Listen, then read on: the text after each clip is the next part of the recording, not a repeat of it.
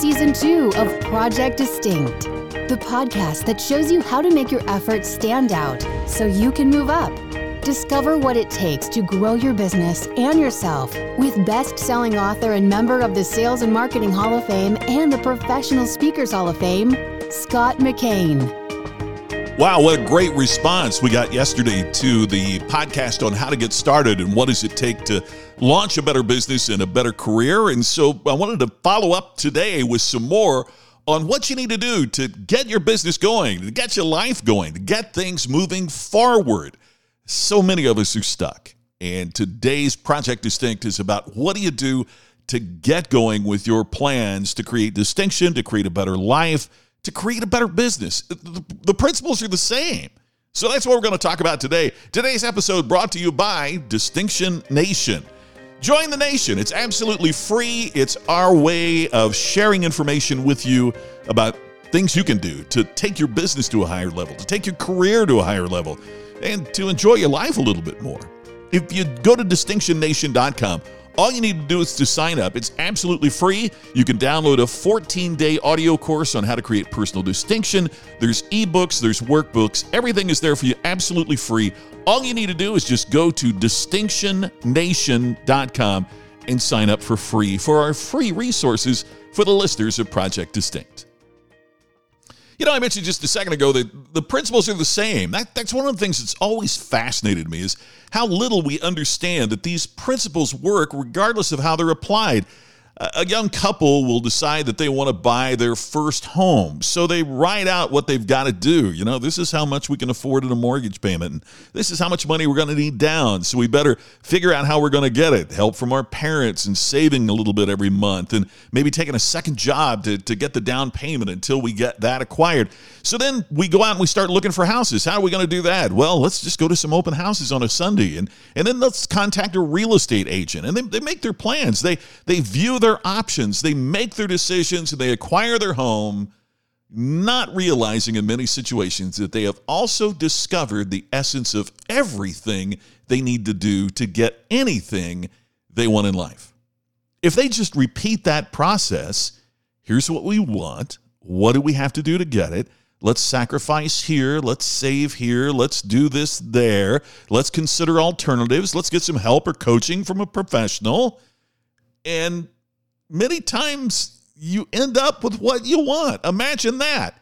You you set a target, you make a plan, and you achieve it. Yesterday I had you write down three things that you'd like to achieve professionally and three things that you'd like to achieve personally.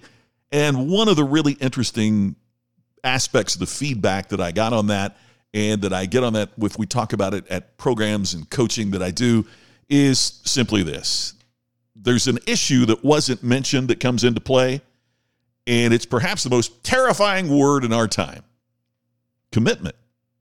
I mean, you had to write something down, you had to make a choice, and nothing commits you to a project quite as much as writing it down and saying, This is what I'm going to do.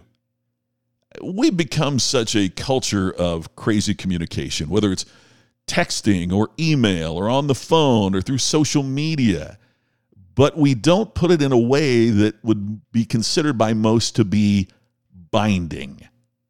There was a time in our history when a person's word was as good as any contract that a lawyer would draw up. But those days are long gone. See, we live in the era of signing on the dotted line and trips to court for the slightest infringement of a written promise. Our obsession with broken commitments is part of what's keeping so many lawyers in business. So look down at the things that you wrote yesterday. And if you haven't listened to yesterday's podcast, I'd suggest go back, catch up on that, and then re listen to today's.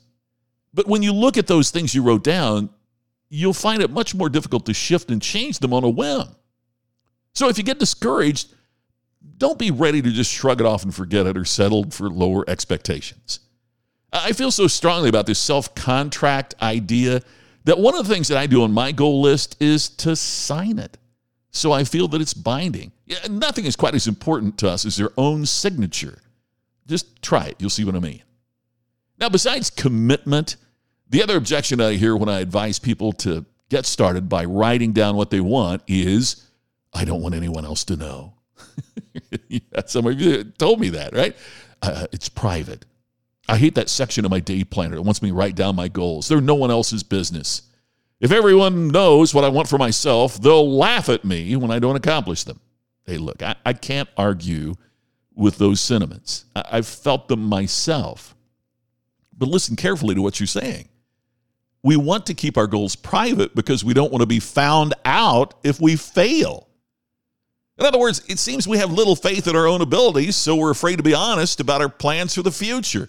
We worry our friends will think we're trying to be more than we should, that we've gotten above our raising, that we're aiming too far above our capabilities.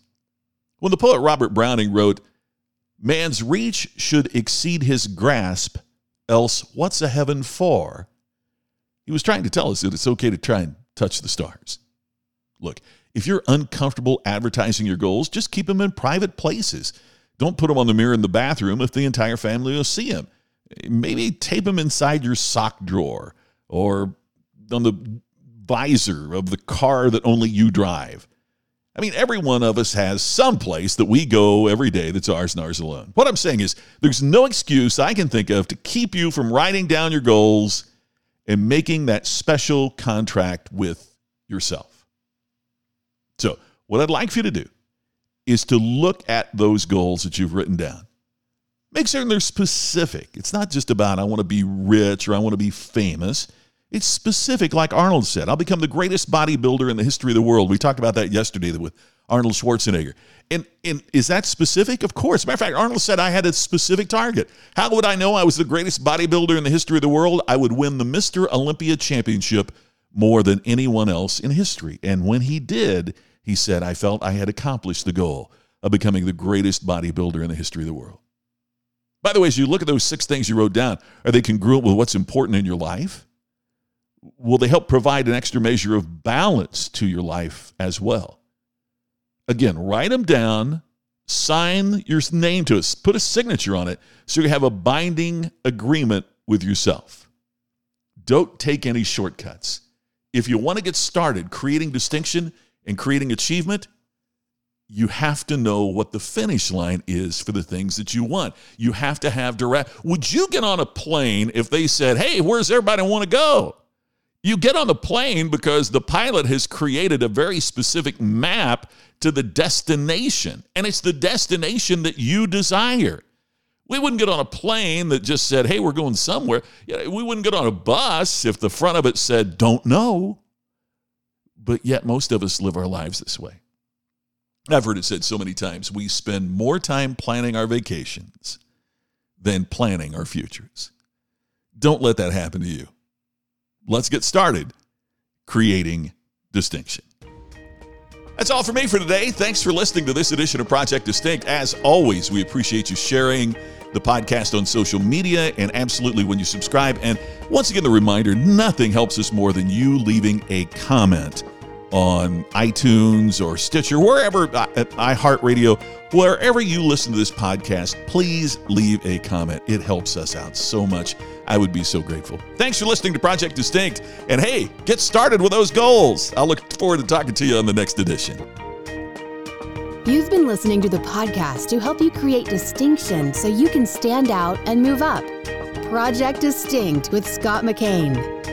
To have Scott become your virtual coach and to discover more distinctive resources, check out distinctionnation.com for free videos, posts, and more. To have Scott personally deliver his message at your next event, go to scottmckain.com. Please share today's message on social media and make sure to subscribe to Project Distinct on your favorite podcast app. We will see you tomorrow with another episode of Project Distinct.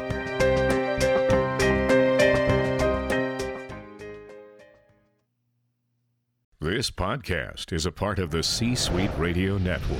For more top business podcasts, visit c-suiteradio.com.